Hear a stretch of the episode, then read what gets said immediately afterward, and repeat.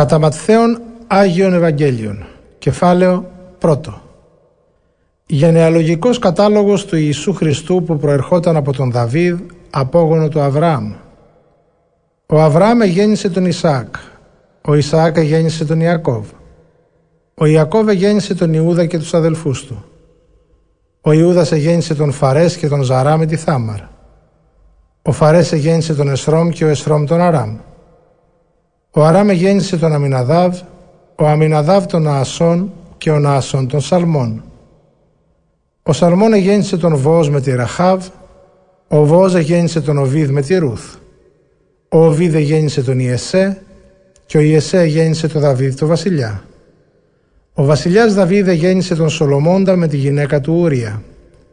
Ο Σολομών γέννησε τον Ροβοάμ, ο Ροβοάμ τον Αβιά, ο Αβιά τον Ασά. Ο Ασά γέννησε τον Ιωσαφάτ, ο Ιωσαφάτ τον Ιωράμ, ο Ιωράμ τον Οζία, ο Οζίας γέννησε τον Ιωάθαμ, ο Ιωάθαμ τον Άχαζ, ο Άχαζ τον Εζεκία, ο Εζεκίας γέννησε τον Μανασί, ο Μανασίς τον Αμών, ο Αμών τον Ιωσία, ο Ιωσίας γέννησε τον Ιεχονία και τους αδερφούς του την εποχή της αιχμαλωσίας στη Βαβυλώνα. Μετά την αιχμαλωσία στη Βαβυλώνα, ο Ιεχονίας εγέννησε τον Σαλαθιήλ και ο Σαλαθιήλ τον Ζοροβάβελ. Ο Ζοροβάβελ εγέννησε τον Αβιούδ, ο Αβιούδ τον Ελιακήμ, ο Ελιακήμ τον Αζόρ. Ο Αζόρ εγέννησε τον Σαδόκ, ο Σαδόκ τον Αχίμ και ο Αχίμ τον Ελιούδ. Ο Ελιούδ εγέννησε τον Ελεάζαρ, ο Ελεάζαρ τον Ματθάν, ο Ματθάν τον Ιακώβ και ο Ιακώβ εγέννησε τον Ιωσήφ τον άντρα της Μαρίας. Από τη Μαρία γεννήθηκε ο Ιησούς, ο λεγόμενος Χριστός.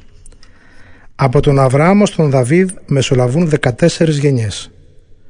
Το ίδιο και από τον Δαβίδ ως την αιχμαλωσία στη Βαβυλώνα, καθώς και από την αιχμαλωσία στη Βαβυλώνα ως τον Χριστό.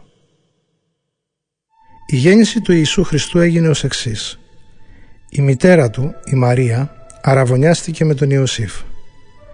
Προτού όμως ενευρεθούν, έμεινε έγκυος με τη δύναμη του Αγίου Πνεύματος. Ο μνηστήρας της ο Ιωσήφ, επειδή ήταν ευσεβής και δεν ήθελε να την διαπομπεύσει, αποφάσισε να διαλύσει τον αραβώνα χωρίς επίσημη διαδικασία.